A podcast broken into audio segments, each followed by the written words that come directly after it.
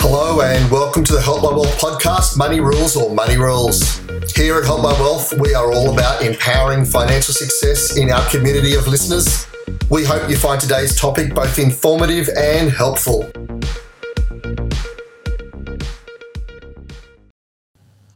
Welcome back to the Help My Wealth podcast, Money Rules, Money Rules. I am your host, Stephen Logan, and with me, as always, is Hamish Ferguson. Hamish, thank you for coming. You're welcome, Steve. Anytime. Great. Uh, and with us, our special guest today is Tracy Lynch. Tracy Lynch is a well respected therapist with over 30 years' experience in trauma informed psychotherapy. Tracy now specialises in EMDR intensive therapy and is accredited as both an EMDR therapist and supervisor and has taught EMDR here in EMDR tools here in Australia and overseas. Tracy also spends every second week in Ngemba country in Bourke using EMDR therapy in an Indigenous family violence clinic. And Tracy is also the founding owner and clinical director of the Thrive Wellness Hub, where she mentors and supervises other counsellors. Mm.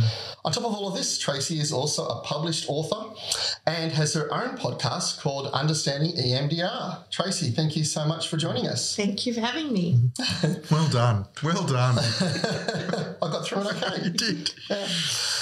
Um, as a person of Aboriginal heritage, Tracy has offered to do the acknowledgement of country for us. So, Tracy, please take it away. Thank you. Thanks, Steve. So, on the land on which we meet tonight, the the land of the Worimi and Awabakal people, we'd like to acknowledge our elders, past, present, and emerging. Mm. Um, I myself am a Wiradjuri woman, so I'd also like to acknowledge my Wiradjuri elders. And yeah, we pay respects to culture, heritage, and all things First Nations. Fantastic, thank you. So I've already had troubles trying to, you know, get out the whole, uh, you know, EMD, uh, EDMR continuously in that in that last sentence. Yeah. But please explain to our listeners what is EMDR. Sure, it is firstly a mouthful, so you've done well. So EMDR stands for eye movement desensitization and reprocessing. So EMDR is a clinical um, tool that has evidence based research, lots and lots of evidence based research behind it. Um, it started to be most well known with PTSD. Mm-hmm. So um, it's been around since the 70s. And Francine Shapiro, who is the founder of EMDR therapy, really became known by using uh, EMDR with return service vets um, people who were having nightmares, flashbacks, um, who felt that the trauma of war came home with them mm. and it was almost stuck in their nervous system. Mm. So EMDR has now gone on to be used for a range of many different mental health issues. And it really is a way that we can unlock stuck trauma that has become almost wedged in our nervous system and then gets woken up because of triggers mm. in our life. Mm. Yeah. And so, what made you decide? Okay, this is the you know. There's obviously lots of different therapies that you can use as a as a psychotherapist. Yep. What made you go right? This is the one that I'm going to use, but not just that. I'm not going to just use it. I'm going to teach it. I'm going to actually you know get involved and and learn about it and be and become an, an expert in that field. Yeah. So, I was already um, in the counselling uh, psychotherapy industry for um, 20 years before I found EMDR. Mm. And I felt like I was able to make, you know, a substantial difference in supporting people in their journey with trauma.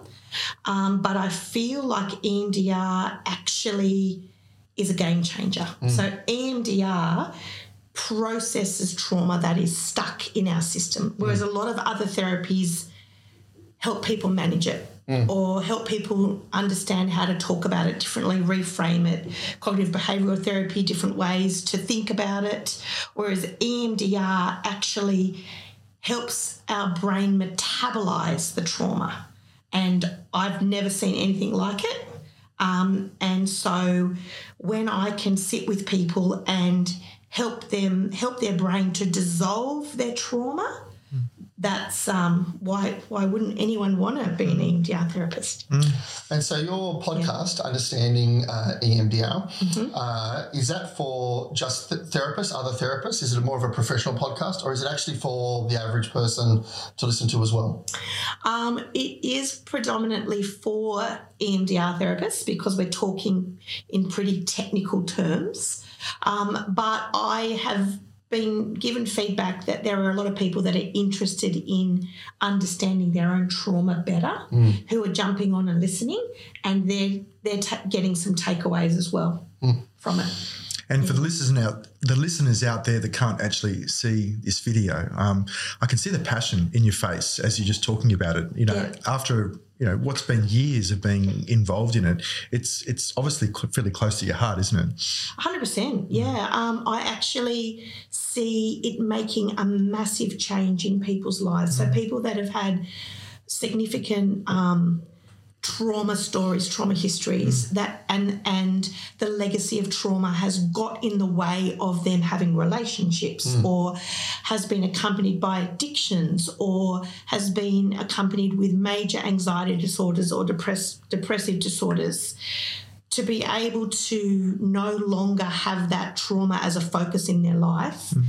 is um, is yeah it feels like I've been given a gift that I can then help others you know uh, with yeah And is it is there a way you can explain to us and the listeners, I guess, where does eye movement come into it? Like, is Yeah. is, is that a easy Yeah. thing to explain or not really? I'll give it a crack okay so um, Tracy is a well known biologist and okay, so I'm going to try and break this down. It's quite a complex answer. Um, two s- ways to simply understand it is the first one is our body naturally knows that um, bilateral eye movement, left, right, left, right, left, right, can help the brain digest trauma.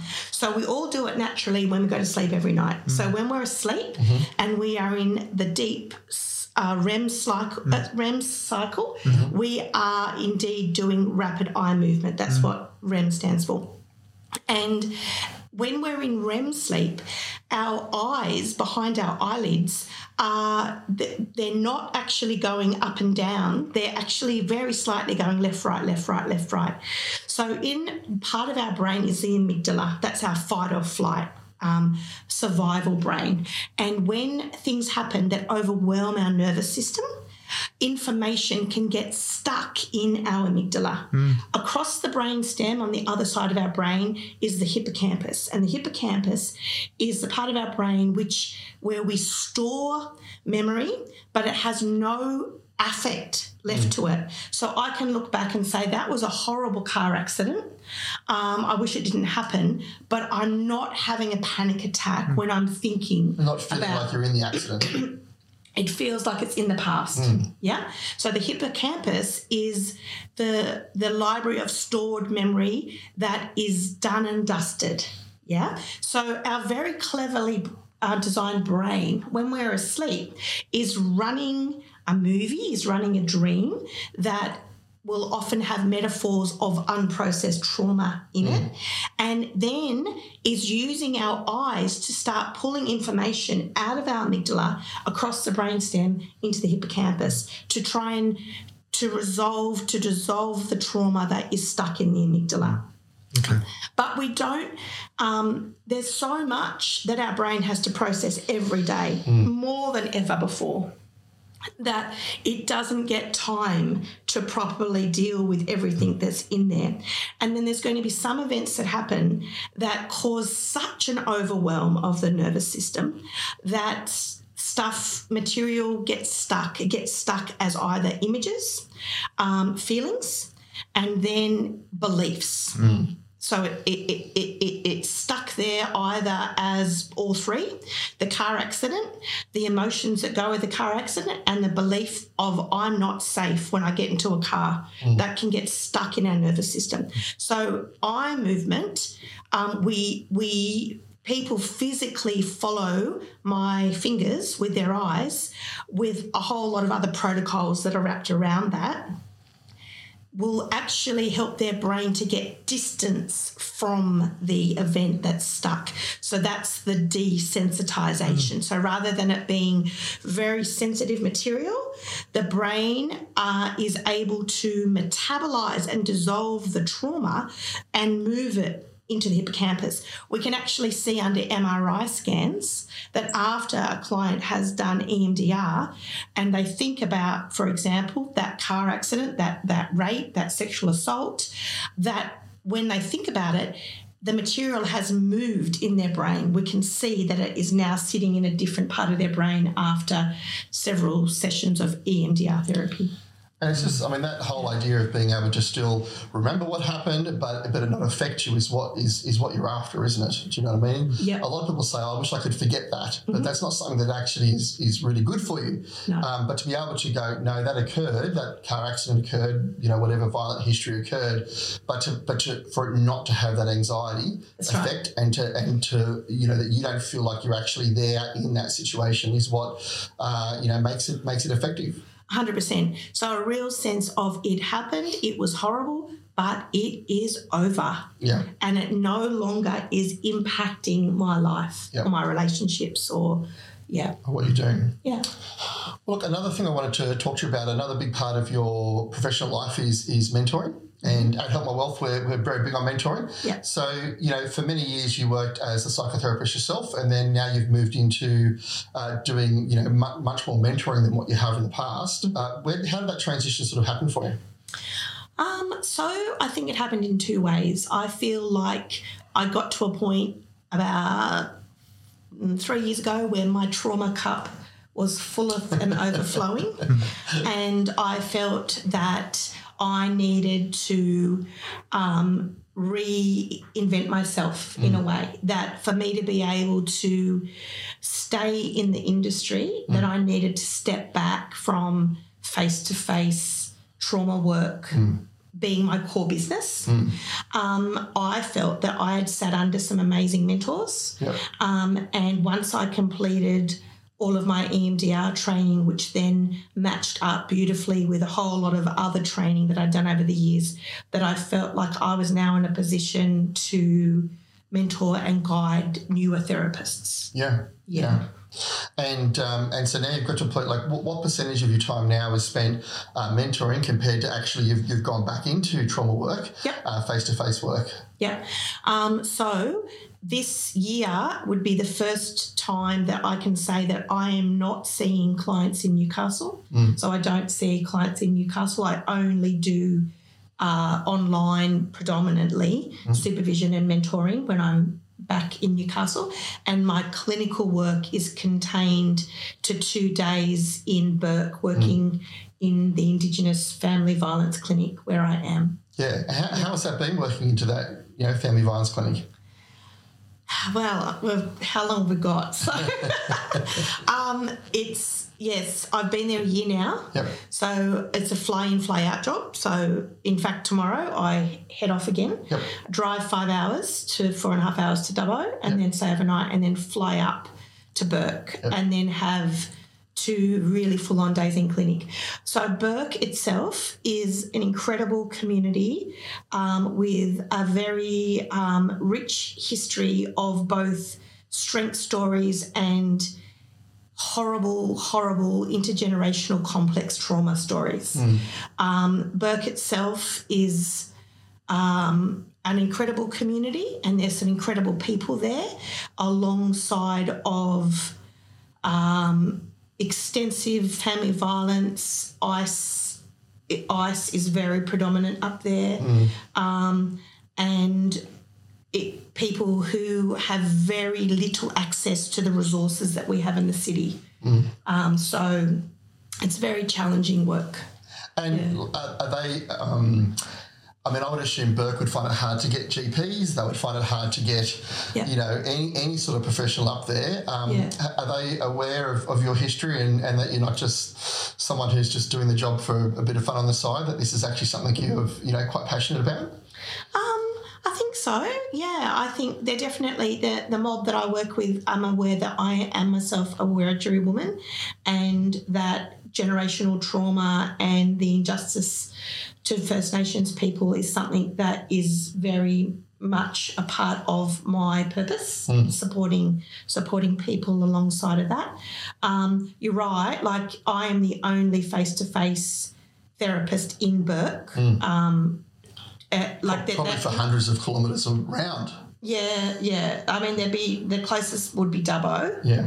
Um, people can access telehealth, Mm. but that's not always culturally relevant. Um, and yeah, there's a, a committed squad of fly in, fly out allied health people um, that I've gotten to know over the year that are an incredible community in itself. And there's also some incredible people on the ground up there. So I work alongside of five amazing caseworkers in the clinic um, who are some of the best people I've ever met. Yeah. Yeah. Yeah. And I'm assuming you're doing mentoring with them as well. Yeah, I am. I we have some time in the schedule. At the end of my two days, I sit and do some training with them, Yeah. and just try and get alongside of them where I can. Um, a lot of them juggle their own trauma stories, so working in this space can be quite triggering for them because they've all got their own. Everyone's Like got their own baggage. Like all of us. Yeah, absolutely. Yeah, yeah. absolutely. Yeah. We don't ever want to get started on Hamish's baggage. No, no, no, no. Look, when it comes to mentoring, um, you know, one of the things I've often found is that uh, psychotherapists and, and people in that sort of social work counselling field see that as being uh, in, imperative. You know, uh, you sort of have to have a mentor, don't you? Um, but it, it's funny, it doesn't tend to often flow into other areas of life. Like if you're a sports person, yes, you have a mentor and you have a coach. You know, if you're a, a psychotherapist, yes, you have to have a mentor. We all want all of our psychotherapists to have mentors. You know, if you've got a, a, a surgeon, you want them to have someone they can talk to who's their their mentor. Yeah. But then when it comes to the average person, it's a bit like I, I, I don't I don't really need anyone. I've got my mate Joe. Joe's pretty good. Yeah. He gives me a bit of advice. Um, what are your thoughts around that in just in regards to the community? Oh, yeah. Um, so definitely for people like counsellors, social workers, psychologists, psychotherapists, we are mandated. I hmm. can't keep my license hmm. if I don't, if I'm not having regular supervision. We call it hmm. supervision mentoring. Um, I guess one of the ways that I like to look at it is that when I think about you guys or anyone in the general public, you are the heroes in your own story. Like you're the heroes. And every hero at times in their journey will need a guide. Yeah. And so, and there are certain guides that are specialists in their field. And so, it really should be why why not why not access those people that have specialized in that field to help you with that part of your hero's journey to be able to overcome um, have options face challenges with people that are more experienced in that sector than i am You worded that so perfectly. I'm, I'm going to have to steal that at some point. Mm. I will at least refer to you once, you know, but then after that, it'll be it'll be my my, my journey. well it would be wrong of me if i didn't let you know that that's from one of my favorite books yeah so that's one of my favorite books called um, the, the the story brand it's actually a marketing book um, and it, it really talks to the fact that every good story every good movie has a hero that mm. has a challenge mm. that finds a guide mm. that overcomes and then goes on to live a life that they're much more equipped for. Yeah the story brand.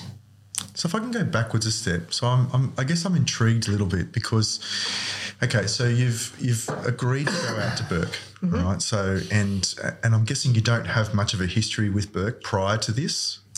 Um, not not really. No, I have more of a history Dubbo, Yep, which okay. is still a five hour drive from Bourke. But yeah, So you you, you enter this community Yes. right with very little relationship culture, yes, but not relationship. So, Mm-hmm. um, you know, how, how did you go about that that journey of not just um, you know building trust with Mm. the local people, but also, you know, it sounds like almost encouraging them to take on this mentorship type philosophy to say, you know, um, there are other people that can help you. Mm. yeah, So, yeah. what, what did that look like in that first three to six months? Good question.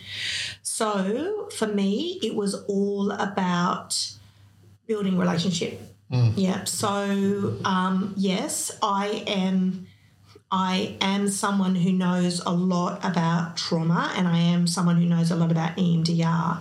Um, but whether it be the case managers or my clients, they are the heroes. They're the heroes. And so, really wanting to connect with them in a humble way that honors them as the experts in their story rather than me being the expert in their story, because indeed I'm not the expert in their story.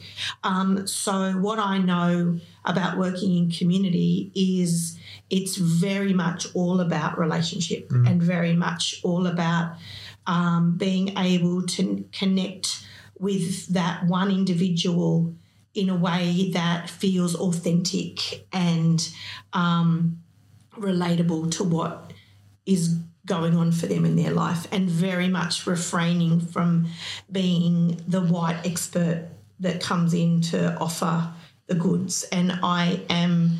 Yes, I am a woman of white privilege. I also am a woman of Indigenous history, but I don't look like that on the, on on at face value. Um, so, yeah, really wanting to be aware of the privilege that I bring into that community and and and try and put that aside as much as I can and just be with that human that's in mm. front of me. And even that, look, you know, and I, I really appreciate how you've put that. So, but even like, you know, what we see when you, you talk to different people of Aboriginal descent, right, Yeah. is that there can also be some very, um, there's, oh, I don't know if rivalry is the right word, but just, just because you're of that culture doesn't mean each tribe is going to have the same level of trust. Would, Yeah. would you agree with that statement or? Yeah, yeah. Um, every mob um, has their own language, their own customs. Every mob has their own trauma stories. Some that have similar resonance, some that are very different. Um, but I find that if if I'm able to go there and be open to learning from them and seeing them as the heroes in this story, then it feels like some of that protectivism can be broken down fairly quickly. Okay. Yeah. And after being there now for 12 months or, or longer, do you feel like that you're getting acceptance there from the community, that people actually are, are acknowledging, you know, uh, who you are and, and the work that you're doing there? Or do you feel still find there's resistance in some parts? Um, no, I personally haven't actually found much resistance even from the start. Um, um, I fairly quickly connected with a number of the elders Yep. on Ngemba country and sought their permission to be there. Yep.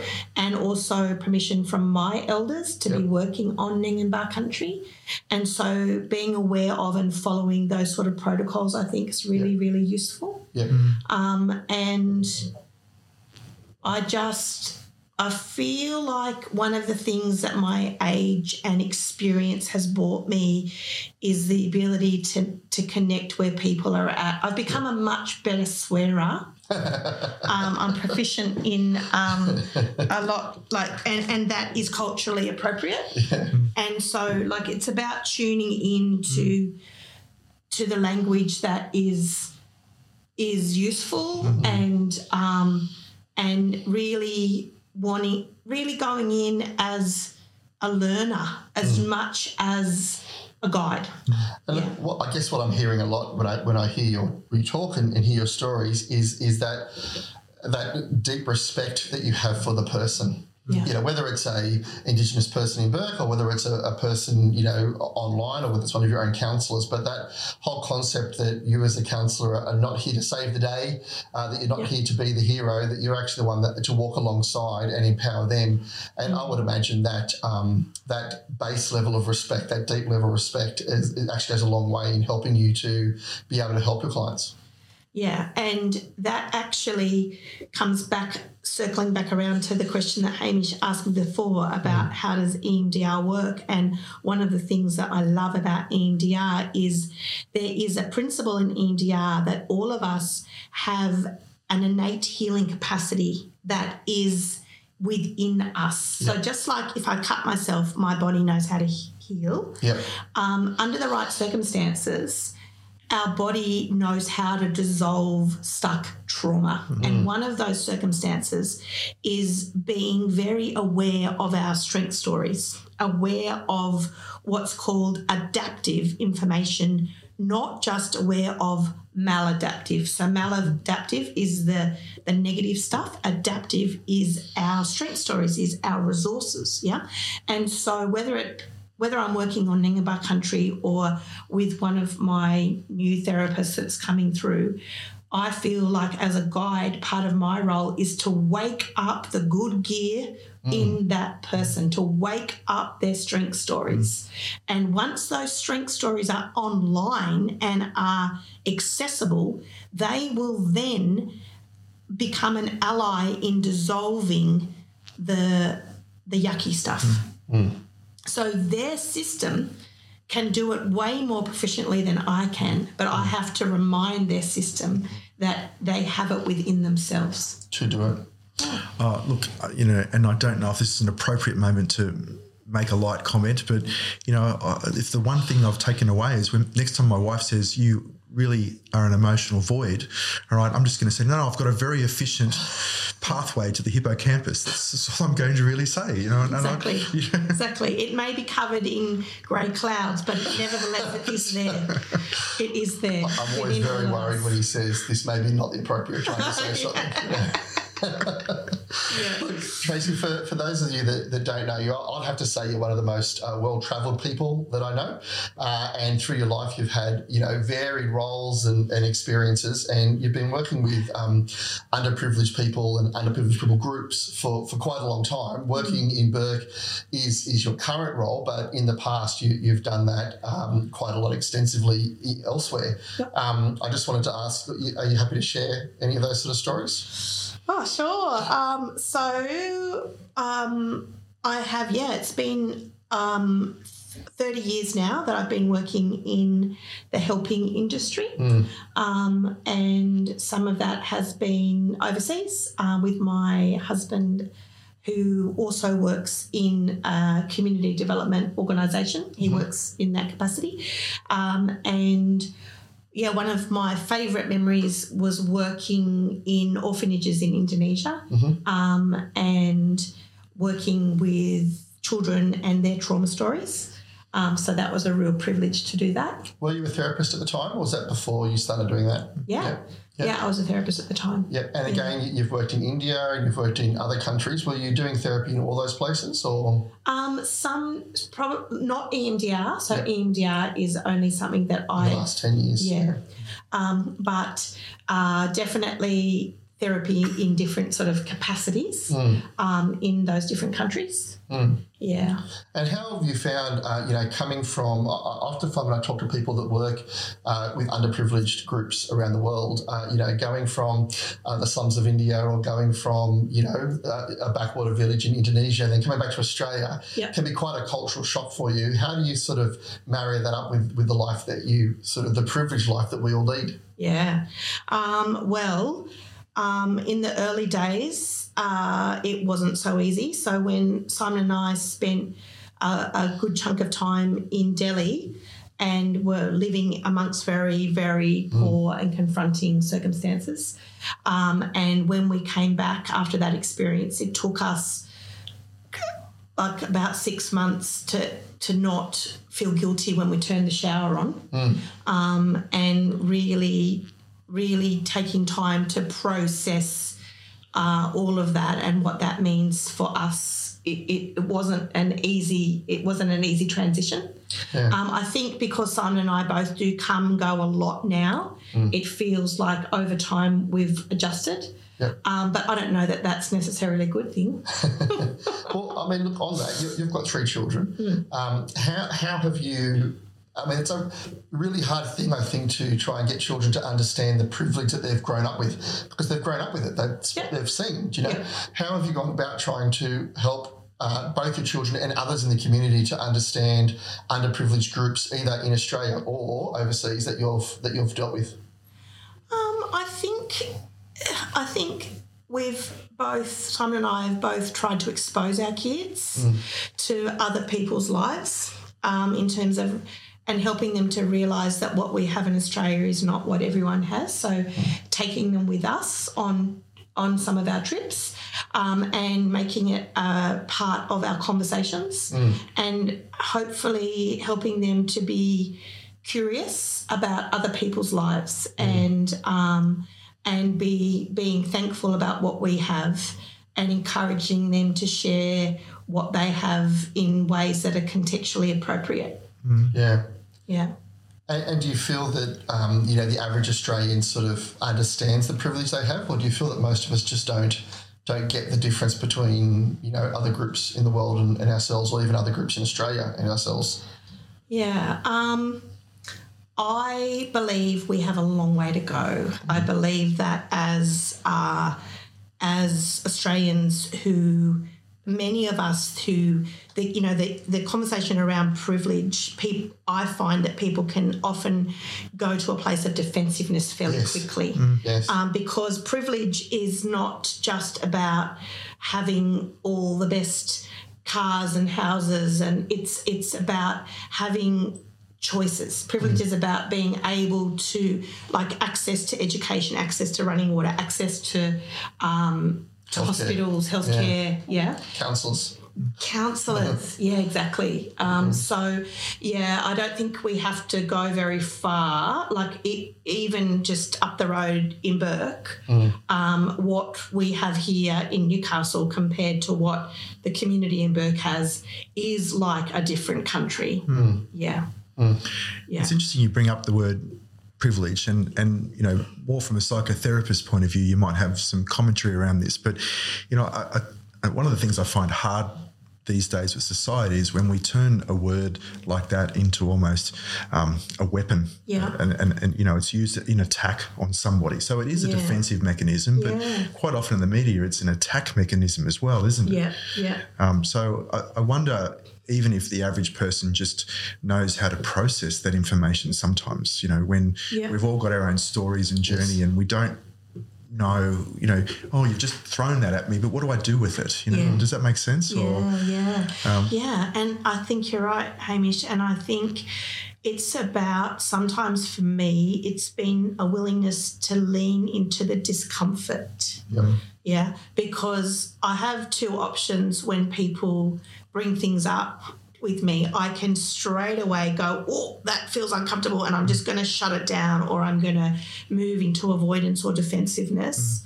Um, and more and more these days, I when I get that like body sensation of oh, like uh, that feels uncomfortable more and more i'm trying to sit with curiosity around that and openness to explore why that makes me feel that way uh, and be open to sit with the discomfort rather than try and avoid the discomfort I think um, for, for a lot of Australians, we don't like the idea of saying that we're privileged. Yeah. It's that almost that thing we, we've got to be the underdog, we've got to, you know, put ourselves down or in some way. And I, I heard Melinda Gates one talk as one of the richest women in the world, you know, and she said, I, I can tell you this at, at whatever level of wealth you have, there's always someone that has more.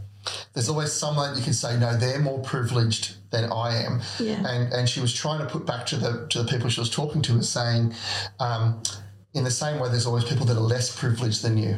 It's not about saying that you are the most privileged person in Australia or, or in your community, Yeah. but to get an understanding that that that you've been blessed with what you have, mm. and there are others that haven't, and and and that is a privilege just by itself. Do you know what I mean? Yeah. And there's always going to be someone that has more than you. Even Melinda Gates, there's people that have more than her. Yep. And actually being okay with that to say, but no, I, I, I am privileged. You Yeah. know, and how do I then, uh, you know, transfer that to other communities or other people, or even people in the same neighbourhood as you that, that aren't as privileged as you are?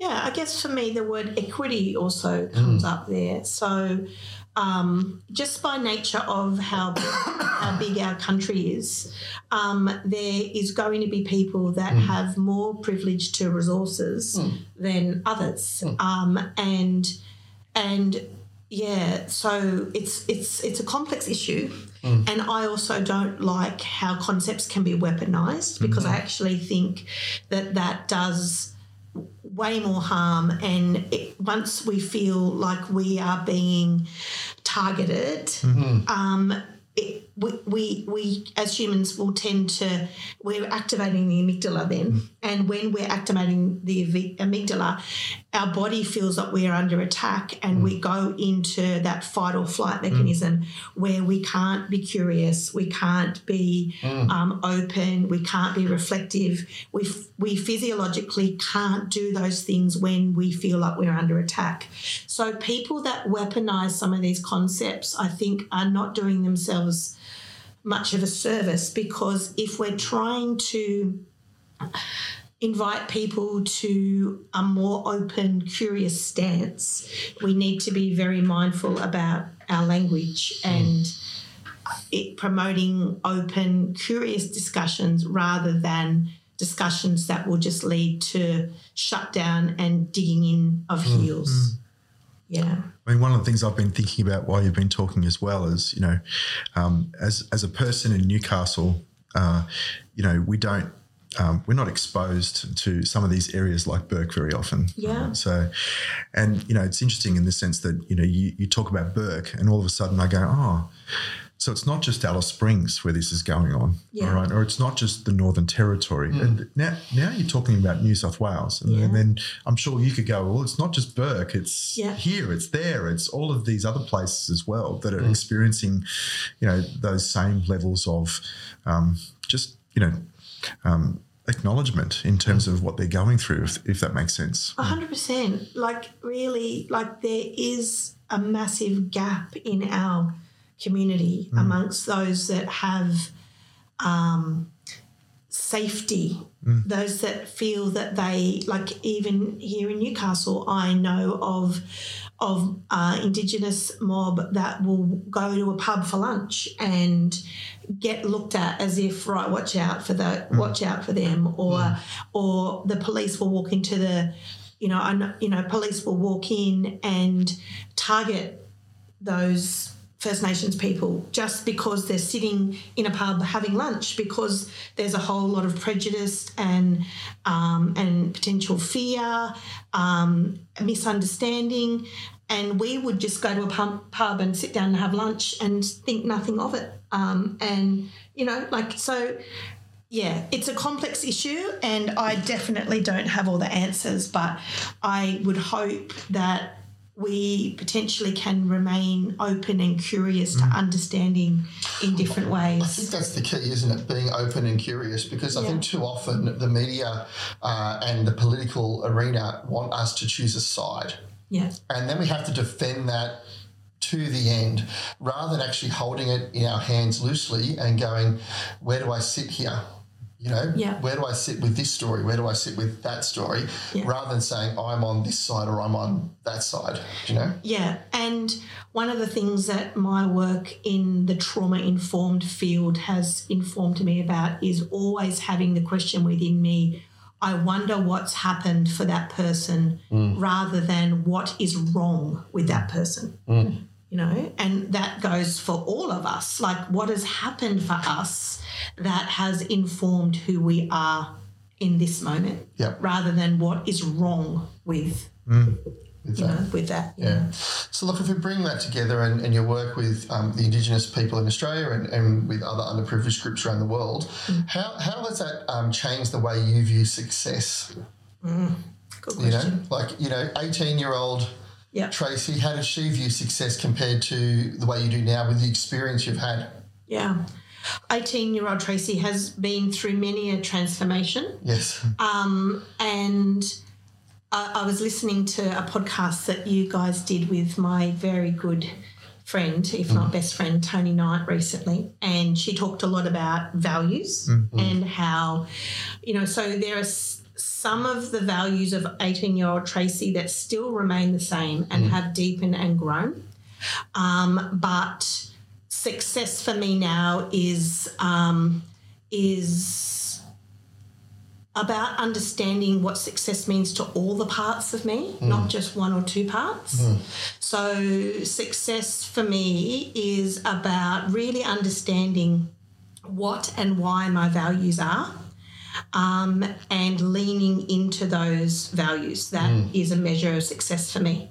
Mm. Yeah. Mm. Even when it is scary or, or uncomfortable. Because as we age, I think we tend to try and become more comfortable. Um, and so, one of the reasons, one of the reasons, there are many reasons, but one of the reasons that I took on Bourke is that I knew it was going to make me uncomfortable. Yeah. And one of my values is to lean into discomfort, not away from it. Yeah. I don't think there's too many people that actually go out of their way to uh, create discomfort in their life. Yeah. Maybe, maybe more of us should do that. Well, I mean, if we if we if we tiptoe from the you know cradle to the grave, and we try and navigate around all types of discomfort, um, I believe that that doesn't grow our resilience, um, and it doesn't help us to understand uh, ourselves in a way that we can under, understand ourselves when at times we choose to lean into discomfort.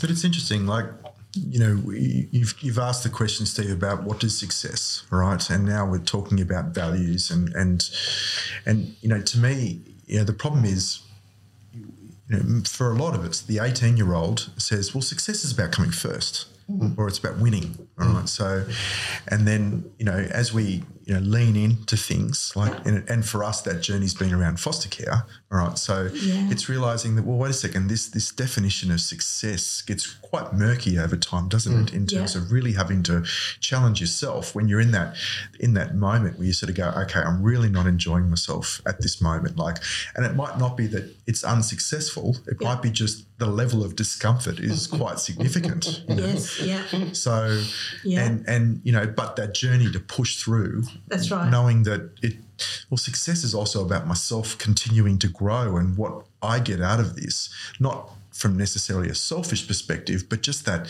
pursuit of understanding. Uh, I don't know. Yeah. Did I, have I made sense there, or yeah, yeah, a hundred percent. And I think it's really worth like for my eighteen-year-old self, success was all about flying under the radar. Okay, right? So, and that was based on my childhood stories. Yeah, my that all of us will bring um, core beliefs, um, and uh, it- psychotherapy babble we call them schemas. So we'll bring schemas, core beliefs, ways of being out of our childhood, and one of those for me was don't stand out um, don't like don't rock the boat. Um, lay low because if you stand out there's a good chance that people won't like you. And so it's much safer just to lay low. And so for my 18 year old like for some 18 year olds their level of success will be be the leader hmm. you know what i mean? Maybe they've got an unrelenting standard schema that's running you know what i hmm. mean? So they're going to be that's a eh, a success for them. Um, but for other people like we have to really question what yeah what is what is success? Because hmm. it won't be the same for everybody yeah.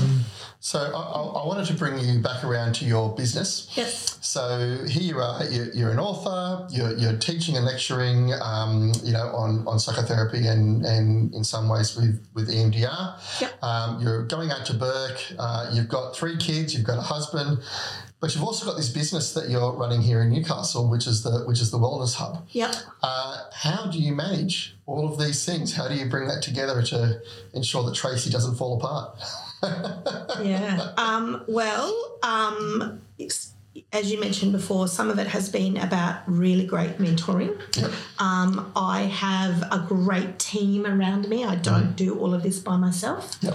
Um, I've been able to outsource what I am crap at as much as possible um, and not spend time doing stuff that I'm not passionate about, that I'm not good at, and and outsource that to people who are experts at that. Mm. So it's freed me up to do things that I can do well. Mm. Yeah. So I would assume business administration and finances, and that's it's, it's maybe stuff that you can do, but probably not stuff you're passionate about.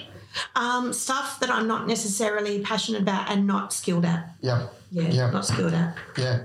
And so actually getting the right people for the right jobs has, has been what's allowed you to uh, be passionate and go into the areas that you can go into. Yes. Yeah. Yeah. Yeah. So who are the sort of people that you've brought around you to actually help do that?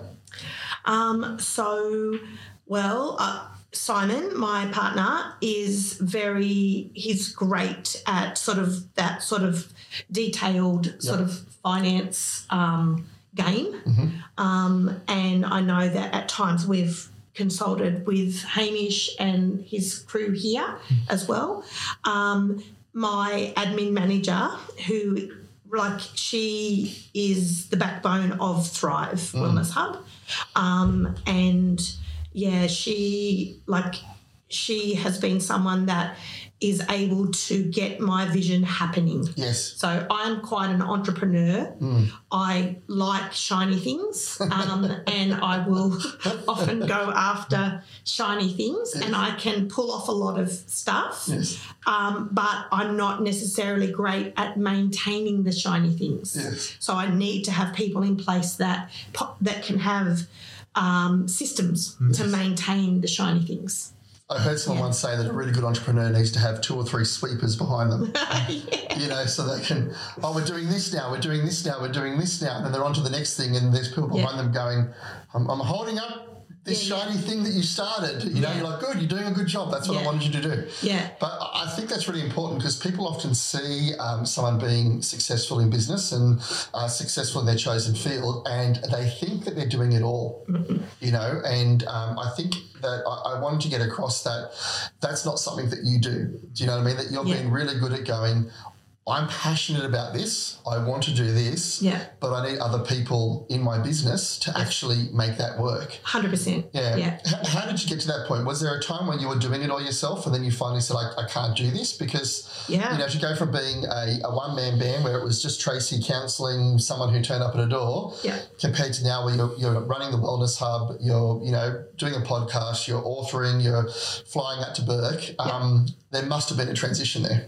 Hundred percent. So there was a place where I felt like if I didn't stretch and put someone else on to help me to manage all the things, that I would burn out. Yep. But again, it was a it was a stretch. It was it was it wasn't an easy decision to make.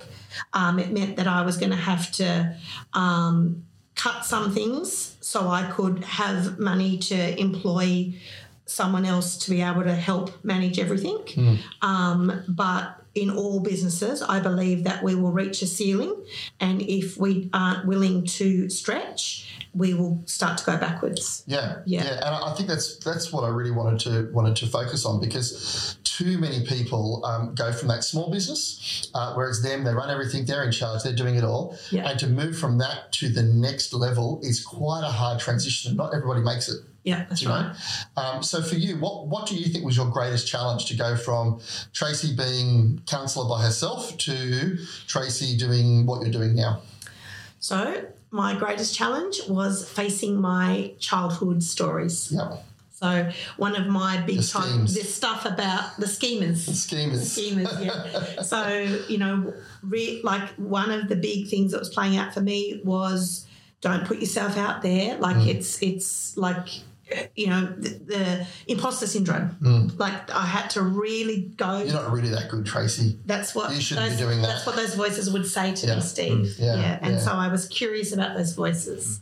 Um, and realized that many of them were actually not my own, they were other Yeah. people's voices. Yeah. And I had to go back and do my own work with my own psychotherapist Yes. to face some of that stuff. When I got my first building in Hamilton and I had to put my name on the front door, um, that was really hard for me to actually put myself out there. Um, and I had to go back and do the soul track of my business because if you don't do the soul track of your business, then the business track is going to stop growing.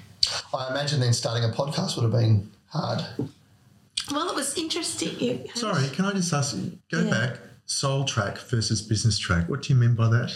Um, so I believe, and I've seen it in my life, that if we are not continuing to do our own emotional work, it will derail whatever else we put our hand to. Right. Yeah.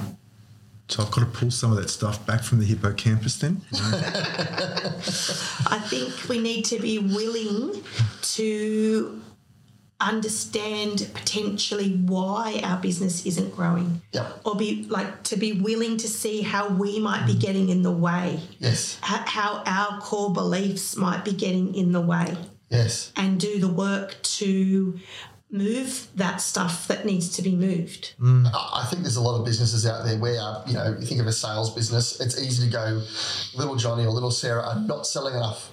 You know, they're not doing the, the, the right work. But, um, and, and part of that is, is true. But if the owner isn't willing to actually step back and go, hang on, how, how am I actually running this business? What am I doing, you know, in the background there to actually make it grow? It's, it's, it's never going to go past the level where it's at. So Yeah. I'm, I'm getting from what you're saying, if you don't have the right soul track, it'll, it'll derail the business track. Is that what you're? Well, it feels a little bit like if you look at a relationship, um, there is like there's our communication within the relationship, there's our intimacy within the relationship.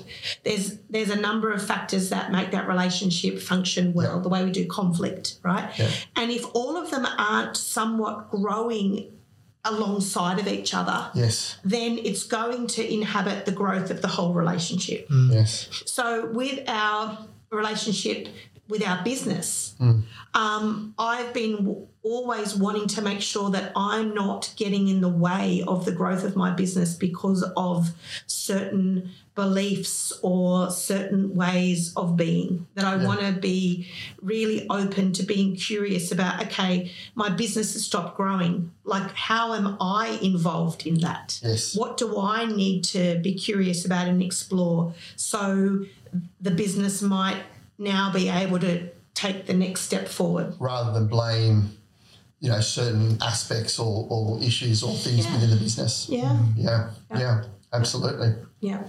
Mm, thank you. It's good. Um, with your business, so um, you know, where do you sort of see yourself going in the future with them? You know, you've got the hub, you've got you've got Bourke, you've got podcast, you've got authorship, Yeah. Yeah, great question. And and EMDR training. yeah, so the hub is in a beautiful position that it is fairly self sustaining now, and that's what I wanted it to be because um, you know my my husband and I feel like we have potentially ten years of um, being able like to do have more adventures to take more risks to to um, yeah we wanted to be financially in a position where we can still be bringing in an income but we're not tied to being in newcastle. Yeah. So the hub is is fairly self-sustaining in it um, we, because I've got a great team on board um, and The right people in the right place. right people, right place. Um, we've got a good reputation in Newcastle, and it's humming over without me having to be nearly as involved as I was. And, and how many different therapists and different you know clinicians do you have there? Uh, 18. 18. So they're not all full time. Um, some of them are only there two days, others have like a room a week, um, but they are running their own businesses under the umbrella of Thrive Yep. um, and my mentorship where it's required. And then and then you guys are are, you know bringing that culture in, like you're talking about, making sure the culture in the business is actually staying where you want it to be, and, and Yep. they're able to actually come in under that and use that. That's right. Yeah, we're pretty particular about who makes up that team. Yeah. So not everybody that wants to work at Thrive is going to be a good fit for us, or are we going to be a good fit for them? Yes. Yeah. Yes. And do you have other people in the business that are doing E EMDR training or practicing? Yes, yeah, mm-hmm. yeah, yeah, definitely. And so um, I've because I have way more referrals coming to me mm. than I can personally see, or I'm, I'm not, and I'm not choosing to see clients in Newcastle at this mm. time.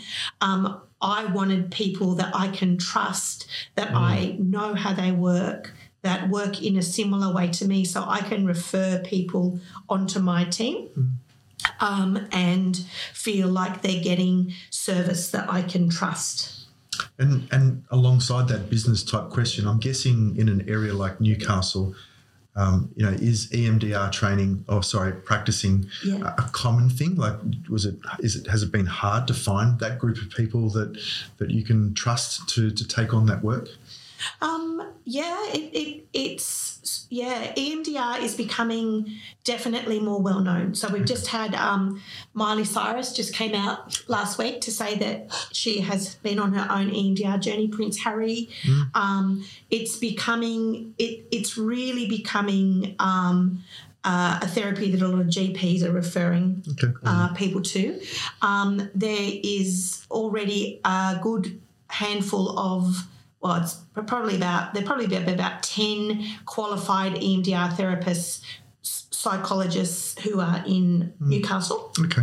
Um, but yeah, wanting to make sure that we've got people at Thrive who I trust, who work with a similar philosophy hmm. as I do. Yeah. Hmm. Yeah. So going back to your 18 year old self, if you were going to give her some advice after you know your wealth of experience and everything you've done, what would you what would you say to her? So my so Simon, my husband, said that she should marry well. yeah, So you wouldn't be marrying Simon then? I would still marry Simon. Um, so first of all, I, there's a couple of a few things. So number one is I would tell her that um, that she is incredible. And that if she is able to lean into discomfort, that she will be able to achieve more uh, in line with her values that she than she will ever imagine. Yeah, So that um, not to avoid discomfort, yeah, to lean in. yeah, Um, I would also then say to her, it's really important that you don't put your head in the sand about financial issues hmm. that you feel like you don't understand or that feel they're not necessarily in alignment with, in line with the shiny things. Hmm. That that having a financial awareness is something that can support your dreams. yes, Yeah yes, because I don't think my financial awareness came online until a lot later Yep. than it should have. yeah. And it sounds like um, you said yourself, it's not an area that you naturally are passionate about, but you've got the right people uh, around you, uh, Yep. you know, Simon and other professionals to actually give you advice in that area, help you in that area, and do it. And I think that's one of the main things we have to recognise is that we can't be the master of every field. That's right. Do you know? Yeah, Um, and it's great to see someone who is, is as successful as you are actually saying that's not an area that I am passionate about. Do you know what I mean? So Yeah. I get the right people to to come around me and help me. get the right people to come around me and help me, and also to be open to not having my head in the sand about it. Yeah. like Yeah. to really and i have to say that about five years ago when i realized that um, i didn't really fully understand the financial implications of my business. Um, it was when i sort of woke up and thought right i need to get better at asking questions and i need to lean into the discomfort of of yeah. That was when after that the business took another steep growth Yes. point Yes, because you're Yeah. willing to actually look at it properly yeah rather than blame or Yeah. say this isn't working or it was COVID or whatever else. yeah you know? exactly Yeah, yeah, Yeah. Now you've authored a book already, or books already. Yes. But we do always ask uh, all of our guests here if you were going to write another book for you, yes what would the title of it be? What would it be about? Well, we haven't actually covered that within my journey. I am a breast cancer survivor. Yes. So, 16 years ago, I was diagnosed with breast cancer, mm-hmm. and it was a pretty nasty bout of breast cancer. So, mm-hmm. I actually ended up having a double mastectomy mm-hmm. um, and a whole barrage of pretty horrible treatment. Mm. And that was a that was another journey that definitely has contributed to who I am today. Mm. And so the, there's always been another book, hmm. and there potentially will be a book. And the title has always been The Breast is Yet to Come. Well, it's interesting because one of my. it's great. Don't tell me that you're going to have that No, title. no, no. You can't have that title. No, no, no, Tracy can not. have that. You can't have that. No, it's just one of, one of my favourite sayings is, is the story isn't finished yet. Yeah, yeah. Mm. Mm. that's it. Yeah. That's, that's Hamish's title for his book. Is the, story you know, isn't finished. the story isn't finished yet. Yeah. Mm. So yeah, so I believe that like I am 53 and I believe that there are way more adventures to come and the journey isn't finished yet. Mm. Um, and yeah, the breast is yet to come. Fantastic. So I- I'm going to say, I think you've got 15 years rather than 10 years left. Do you reckon? Yeah. No. I'm- I was talking from Simon's perspective because we've been talking about Hmm. his retirement a lot lately. And I've got to remember that I am 53, even though he's 60, because sometimes I tend to get dragged mm. along with the older folk. And That's I go, right. Wait, You got you're young. I've got 15. Hamish said I've got 15, mm. even though you've only got 10. I've got 15. I can see a season where you're dragging Simon along. right? Yeah. So, you know, Yeah, yeah, yeah. and, and if he complains, just say, lean into the Lean into the discomfort. Well, look, Probably Tracy, thank you so much for coming along. We really appreciate uh, you coming and sharing with us, and um, it's been great to have you. Thanks for having me. No, thank Yeah, you. great. Yeah, that's fine. Well, thank you all for listening in. Um, that's been another episode for Help My Wealth Money Rules or Money Rules. It's been great having Tracy share with us um, from her experience, and we hope that you've enjoyed it. And we'll see you all again next time. Thank you, and bye for now. See you later.